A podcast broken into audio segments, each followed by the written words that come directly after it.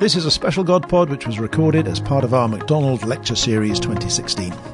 The McDonald Lecture Series is a series of lectures generously sponsored by the McDonald Agape Foundation.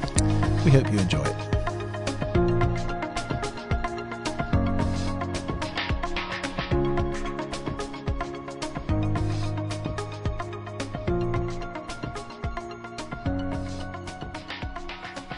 So, welcome to those of you who are listening to this as one of our GodPod recordings, and we are um, delighted that in today's GodPod we have uh, myself, Graham Tomlin, we have Jane Williams, as usual. We have Chris Tilling, who has been on uh, several GodPods in the past as our New Testament lecturer here at um, St. Mellitus College. But we are very pleased indeed to have Professor Amos Yong uh, from Fuller Theological Seminary in uh, Pasadena, in California. So it's great to have you with us.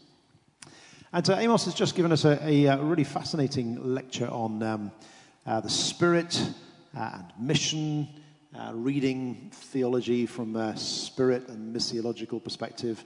And uh, we just want to engage you in conversation with some of the themes that were coming out as part of that. So, um, Graham, do you think, um, to begin with, listeners would like to know about Amos's bow, bow tie? they would. I think they would. Amos, tell us about your bow tie. My wife, who's sitting right there, can probably tell you better about the bow tie. I put it on because she got it for me for Father's Day uh, earlier Very this. It is- or- Okay, let's yeah. not let's not go down there with the with the jokes about the bow tie then here because it's clearly a gift. Be- all right, be tactful, we're going to do a U-turn now, Graham. All right. That's Very good. It's a very colourful bow tie, has to be said. Thank you, honey. It's very good. so well done, Alma. But um, uh, just to, to, to launch in, Amos, you were talking um, really helpfully about um, uh, reading Scripture pneumatologically, reading Scripture through the lens of the Spirit. And you've um, taken us through a great sweep of reading Scripture, looking for and looking through, if you like, the Spirit's presence in Scripture. And I, I'd just like to tease that out a little bit more. And, and um, in particular, I guess there are many ways into Scripture. You've taken the Spirit as a way into reading the Bible. I guess other, other Christians in the past have often taken you know, Christology, Christ as the key to Scripture, you going into it that way, or the doctrine of creation, or, um, or maybe even the atonement as the sort of central theme, everything leading up to the atonement and going on from that. What, what do you think of the advantages in reading the Scripture in this way? in terms of reading it within, you know, from a pneumatological perspective, reading it through the lens of the Spirit, as opposed to some of those other uh, ways into Scripture. Yeah, thanks. You know, I, I wouldn't put it quite as opposed to. Okay. In other words, I think that um, such a reading is what I would call complementary. In some respects, it really presumes that there are these many ways of reading Scripture and that they are all mutually helpful at a certain level, right? I do think that maybe you could say, at least this is in part what I would want to invite us to think about, that there's a certain sense in which uh, a Christological reading, a reading of God as creator, and a reading, uh, if you will, after Pentecost, as I've suggested, are a kind of threefold cord around a deeply theological reading, according to, if you will, the identity of this, if you will, triune God. Right? That, uh, yeah, we can have a, a kind of version that says, here's how it looks from a, uh, through the life of Christ, and all of a sudden, reading of it through the Spirit is now reading of it also in light of Christ as the anointed one. So they're complementary as opposed to oppositional. Yeah. Yeah. And I guess one of the other um, aspects of it that struck me as you were talking was that, in a way, a, a pneumatological reading of the Scripture actually draws us, the reader, into the story of Scripture, especially if you read it as a Christian. Yeah.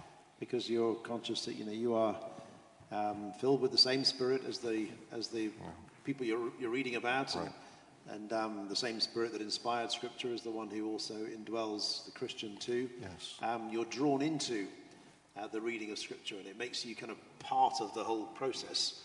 And it struck me that's, that's quite different from the way we normally read the Bible in our more academic environments, where we tend to view it rather objectively and, and distantly. And actually, one of the values perhaps in universities tends to be, you know, that dispassionate, uh, objective reading where you don't involve yourself in uh, the reading of a text. Whereas it seems to be pneumatological reading of Scripture is actually quite different from that. Yeah, so um, there's a certain sense in which I think that growing up Pentecostal um, led me to instinctively not see a distance between what I read in the Bible and my or our own lives. Now, there's a, sort of sometimes a, potentially a danger to that, where um, we presume maybe a bit too much. But um, from that Pentecostal point of view, you're, I think, exactly right that a pneumatological reading was not really one that was even very conscious about the Spirit to begin with. It was really about how do I, Holy Spirit, experience what this text says? And so it was never really a reading focused on the Spirit as much as, if you will, a reading, at least an attempt to read, if you will, in the Spirit. Yeah. One very conscious about asking the Spirit to enable us as we read. We might say that that's the illuminating function of the Spirit, um, although, again, it's uh, from, from a Pentecostal perspective, it was always a matter of, well, these are, this is what happened with the earliest followers of Jesus. They should be what's happening with us as well. So there was that way of this theological and expectant way of reading. Uh, yeah, I think you could say that's a pneumatological, at least the way I would talk about it. But folks can get along quite, quite well without even mastering that multi-syllable word pneumatological. I mean, that's a mouthful, to be sure. and of course, one of the things that you get drawn into this way of reading Scripture is the Spirit's mission. Um, and I'd, I'd love to unpack a bit more what, how you understand mission. I was interested, um, I was just jotting down some of the ways in which you described it empowering witness, um, uh, enabling us to, to do what Jesus did, do some of the great mm-hmm. works, signs, and wonders. Mm-hmm, mm-hmm. Um, martyrdom, the, mm-hmm. that kind of word, use of word um, witness, witness mm-hmm. which is in suffering. Yeah.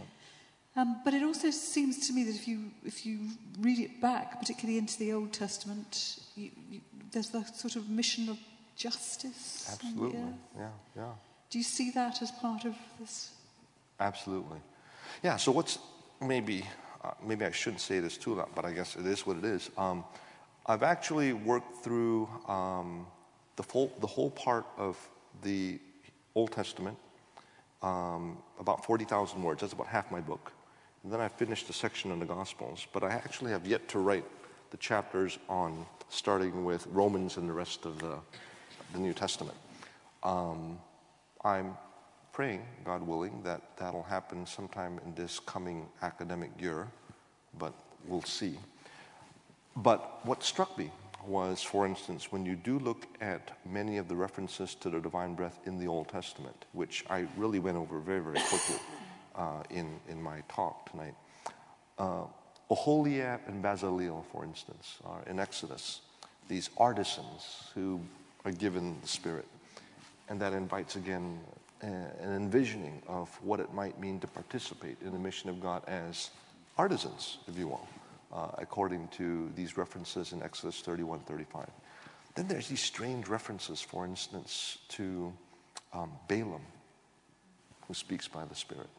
You know, in a mission context, um, that invites us to think about how the Spirit's voice, the breath, the, the, the breath of the divine wind, can literally come from the most unexpected sources, for instance. Not to be closed off to, if you will, this wind of God just coming from the, the pagan. Donkeys.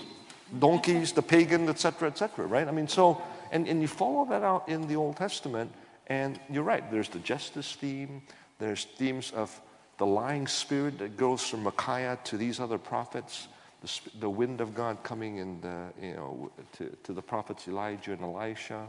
There's a spirit that Job bears witness to. Uh, there are just so many very, very fascinating mission themes, particularly when you read the Old Testament from the perspective of Israel as a nation amidst other nations and called to be the priesthood of God to these other nations. Yeah. Maybe I can dig a little deeper into that actually, because as I was listening to your talk, I, I wondered about your references to Joshua and Judges in particular. Um, at the end of the talk, you were speaking about reimagining Israel in light of a pneumatological reading, a reading which refocuses us on mission. And when speaking about mission, you went to Joshua and Judges. Well, you know, in Joshua and Judges, the, you get these guys, the Spirit will come upon them and they'll pick up a staple gun and go and kill a bunch of people or a hole puncher and do some more damage to some foreigners in order to maintain the, the, the boundary of Israel. Uh, and, and so I wonder to what extent, how, how do we reread a text like that? How does a pneumatological reading help us to engage with these difficult texts in, in the way you were suggesting? So here's where, yes, a pneumatological reading doesn't solve all the historic problems in these texts. and, and there's certainly lots to be gained from much of the work that has continued to be put into texts like Judges, particularly, um, as well as the conquest narrative, which is the Joshua narrative. Uh, what's interesting is there are no references to the divine wind in Joshua, but there is reference at the end of Deuteronomy to the spirit of Yahweh going from Moses to Joshua. So there's a certain sense in which you could say that the conquest gets carried out by someone who is empowered by the divine breath. So it doesn't, we're not, we're not out of the woods here with regard to the conquest narrative. Um, and, and so from that perspective, again, it's, it's not a matter of this particular reading, you know, gives, gets, us out, gets us out of the difficult issues here. Um, it is, I think, a matter of how might our understanding of Joshua as, if you will, a Yahwistically, Ruachly inspired leader also manifests all of the challenges that life in the flesh involves with regard to um, living and then bearing witness. You know, uh, so I think that the Acts 1:8 text, which does for Pentecostals, it's read triumphalistically, but this reference also to, to being martyrs invites a kind of understanding and observation of the Spirit and suffering in both Luke and in Acts. and how might then those perspectives illuminate the conquest narrative as, from one hand, on one hand, a narrative of triumph, but also on the other hand, a narrative of failure, human failure, a narrative of failure with regard to the, the struggles of life in this world. What's interesting, I think, about the, the, the judges' narratives is that, that there and in 1 Samuel, there are, in rapid succession, quite a number of references to the breath of Yahweh coming upon these judges. And then, if you will, also on Saul and David. Uh, more, more sort of nestled in, in that space of these chapters uh, as if an intensified sort of manifestation of wind blowing, and then in other parts of the first can a bit more subdued. One of the things I found that was intriguing is the, the, the narrative sequencing of Judges. Um, three times before Samson, and then three times in the life of Samson. And looking at the ways in which these narrative sequences also paralleled exactly when Yahweh speaks in the book of Judges. In other words, there seems to be a kind of literary parallel between when Yahweh speaks and when Yahweh's breath appears. Right? So this again doesn't get us completely out of trouble in terms of the challenges of these particular texts, but it does, I think, give us another perspective on um, can we attend better to the voice of Yahweh as pneumatic sort of instantiations or pneumatic events, if you will, or to be more faithful to the Hebrew, ruachic events, if you will. Yeah. And presumably part of that is, um, is that the narrative of the Spirit is, is almost, you might say, a counter text within the main text, in that the narrative of the Spirit is always drawing people back right. towards what it is to be the faithful people of God right. and how, how we live that and right. Um, instantiate that. And, um, and clearly, in, in the biblical narrative, not everybody is filled with the Spirit. No. Not everybody is living no. um, pneumatologically. Um, and so, whether actually a, a, a, sort of real attention to the role of the Spirit might help mm. us be more critical readers? I think, I think that the attending to when, the, when Yahweh's breath is specifically mentioned and then reading canonically across the text, does, again, uh, invite us to um, notice different things, right? Um, than if one were just sort of reading it without that sort of attentiveness.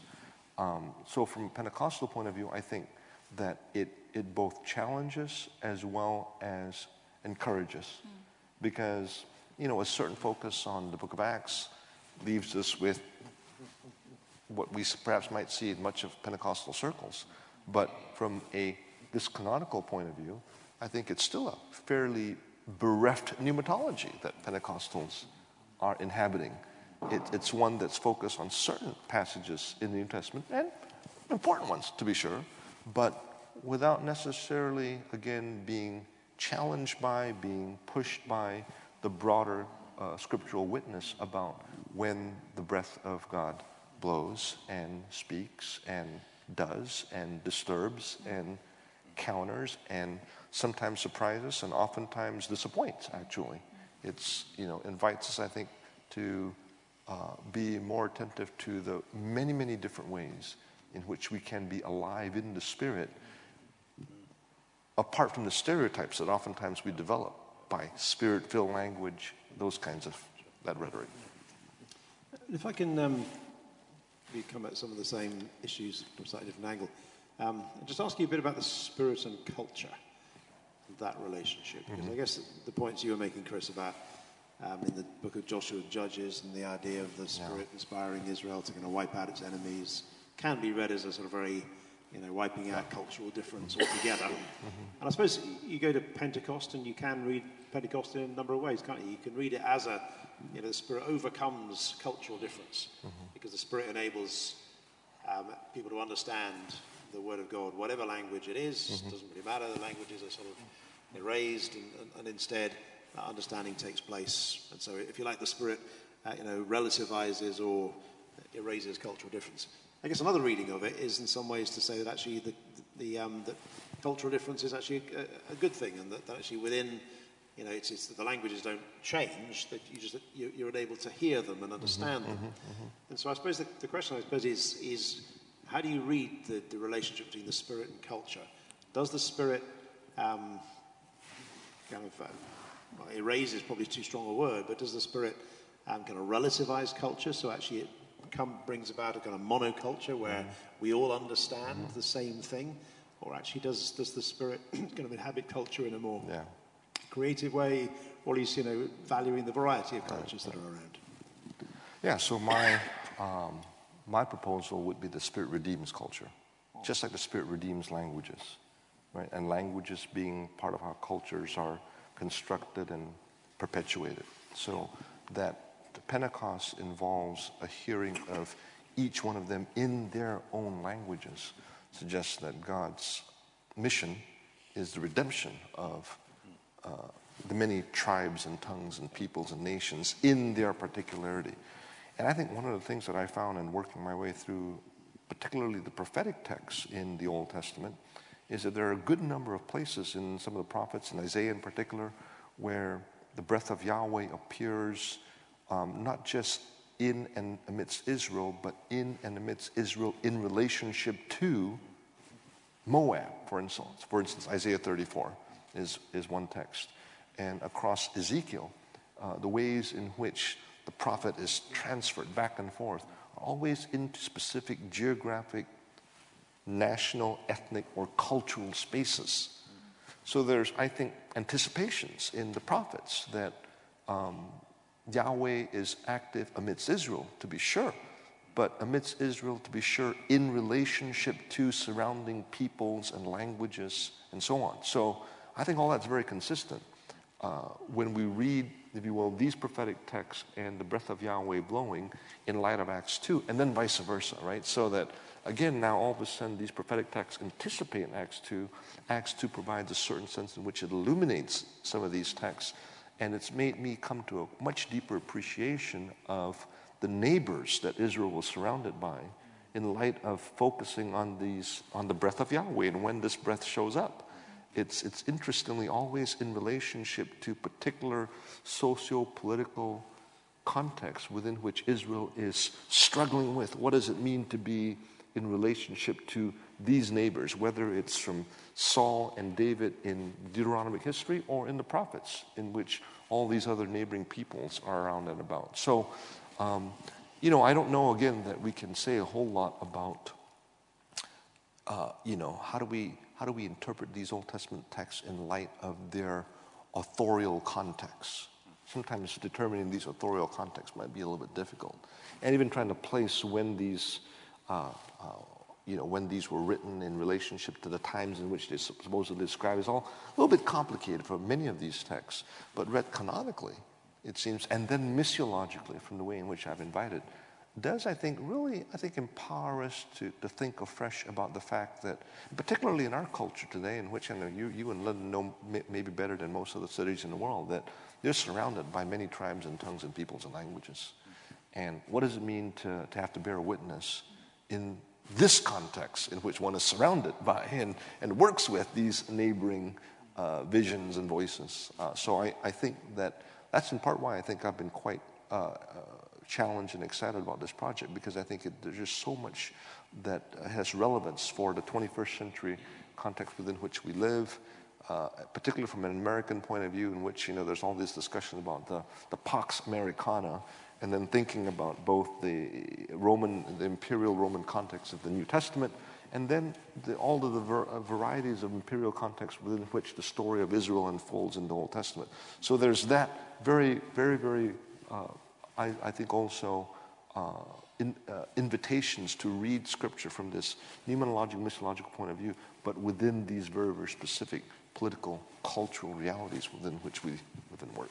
And I guess that says that the Spirit doesn't privilege any particular human culture, um, Roman culture, American culture, British culture, or whatever, which actually begins to make it possible to do mission yeah, in a very multicultural yeah, city yeah, like London or other cities, LA and others. There's a certain sense in which actually you might say that the Spirit actually opposes imperial culture, right? Um, the, the, the, the, judgments in Revelation, for instance, are, are clearly of that, of that sort. And that might be the only kind of culture in which the Spirit definitely sort of overthrows at a certain level. Yeah. Can I, can I just go on to ask a little bit about um, the Spirit and Christology? And this is something Chris might have some interest in as well, as you think about it from time to time. Because um, uh, you, you, talked about, um, uh, in part of your lecture, about uh, you know, one of the ways in which this, the Spirit, or the primary ways in which the Spirit manifests himself is in the person of Christ. And I guess, again, there are different readings of that. Is that, uh, do you see uh, Christ as, if you like, a man filled with the Spirit to the nth degree, to the extent to which, if you like, you know, he is the picture of a human being completely filled with the Spirit, and to the sense that, you know, if we were completely filled with the Spirit, we would be able to do exactly what Christ does? Uh, or is there something qualitatively different?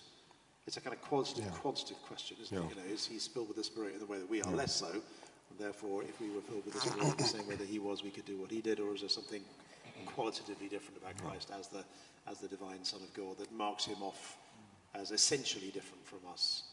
So how, do you read that? Yeah, that's that's a Christ question. You know, as a systematician, I think that that question is in part the question about whether one adopts a kind of fundamentally logos Christology as opposed to a spirit Christology, yeah. right? And, and certainly there have been centuries of debate about how to handle that.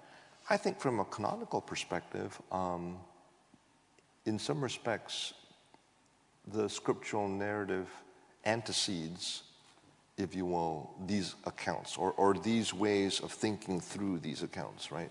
So I, Luke clearly states that Jesus is a man filled with the Holy Spirit. Yeah. On the other hand, um, the Word became flesh. The scriptural, the canonical narrative doesn't necess- doesn't pit one against the other. And from that perspective, um, I think as a Pentecostal, I would say I don't necessarily need to have to figure that particular question out. And the more important question is how do we respond to this message? Um, and of course, one way to respond to it is to try to figure it out. um, and yeah, I mean, I'm a, I'm a, theologian, so it's not that I don't try to figure some of these things out, right? But um, the Pentecostal side of me says, how might the figuring out of these kinds of things be related to the way in which we live out our lives? Or the way in which we participate in whatever we think these, these texts might invite us to participate in. So, so from that perspective, again, it's not so much that, well, if I'm just filled with enough of the Holy Spirit, I can do exactly what Jesus did. I mean, at a certain level, the New Testament invites us to, to embrace that possibility without, without necessarily turning us into Christ in, in any kind of metaphysical sense, right? But, but we're witnesses to Christ. Uh, I, think, I think that's how the narrative would invite us to respond. So that would be the way in which I would want to, to say, yes, it's precisely as one filled by the Spirit that the Logos now invites us and pours out of His Spirit upon us to enable us to live into the mission of God. So, am I right in summarizing your argument that you are, this is a Trinitarian canonical reading that you are looking at via the Holy Spirit? Yeah, and that's a tricky one as well. Because as you know, um, there's a certain sense in which Trinitarian categories are 300 years too late, right? That the Ruach of the First Testament isn't exactly um, a hypostasis of the fourth century. So there's a certain sense in which I'm having my cake and eating it too.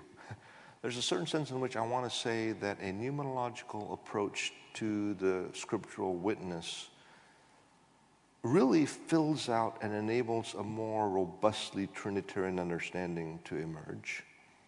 But then the other side of me says that that Trinitarian understanding is not necessarily a fourth century Trinitarian notion. It's not that the fourth century Trinitarian account is invalid. I mean, it's a it's one account that was helpful in the fourth century context. To what degree is it helpful today? Well, I mean, to the degree that we might recite the Nicene Confession and find ourselves um, encouraged and enabled and inspired and etc. Well, then it's helpful. Um, to what degree do we recite the Nicene Confession in exactly the way in which it was understood in the fourth century? Well, that's an open question right? But, but my point is not so much a Trinitarian vision in exactly the Nicene sense, because I'm not even sure that we really have access to that, right? But, but there is something about God as creator, redeemer, and sanctifier. There's something about the Father and the Son sending the Spirit. There's something about this kind of Trinitarianism which is across these pages. And in my perspective, getting a better handle, a better perspective on the breath of God can help us to be better Trinitarians, even if not in a, exactly a Nicene sense. I'm not. So this is the, the systematician in me sort of recognizing the historical value of the confessions, but precisely as historical testimonies and contingent in those respects. Viable, perhaps, as well, um, but um, perhaps with an ongoing way in which we retrieve appropriate and maybe live out our faith in a different time. Because it strikes me that, that if you, you could see the whole nice the whole development of the doctrine of the Trinity as a kind of description, as far as we can, of if you like the inner life of God, as if you like a reading back into the nature of God, of what we see of what God does in in the temporal missions, right. the sending of the Son and the sending of the Spirit. There is, as you say, this sort of centrifugal uh, sort of nature to God that He sends the Son, He sends the Spirit. That's the kind of original mission. You know, mission, the sending them is the sending of the Son and the Spirit. But then when you read that back into the into the very nature of God, you get the the begetting of the Son, the procession of the Spirit, yeah. which, if, if you like, is that original movement, even within the very life of God, of which the sending of the Son and the Spirit are a natural outflowing within history. Um, you know, incarnation, Pentecost. So I think there's a continuity between those two things.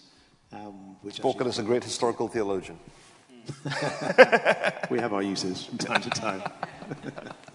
um, Amos, it's been fascinating to have this part of the evening together to discuss um, some of these questions.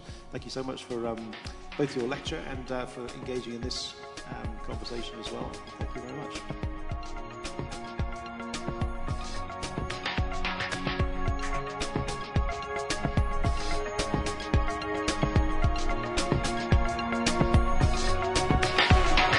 That was GodPod, a podcast from St Paul's Theological Centre. If you want to send us a question, just email it to godpod at htb.org.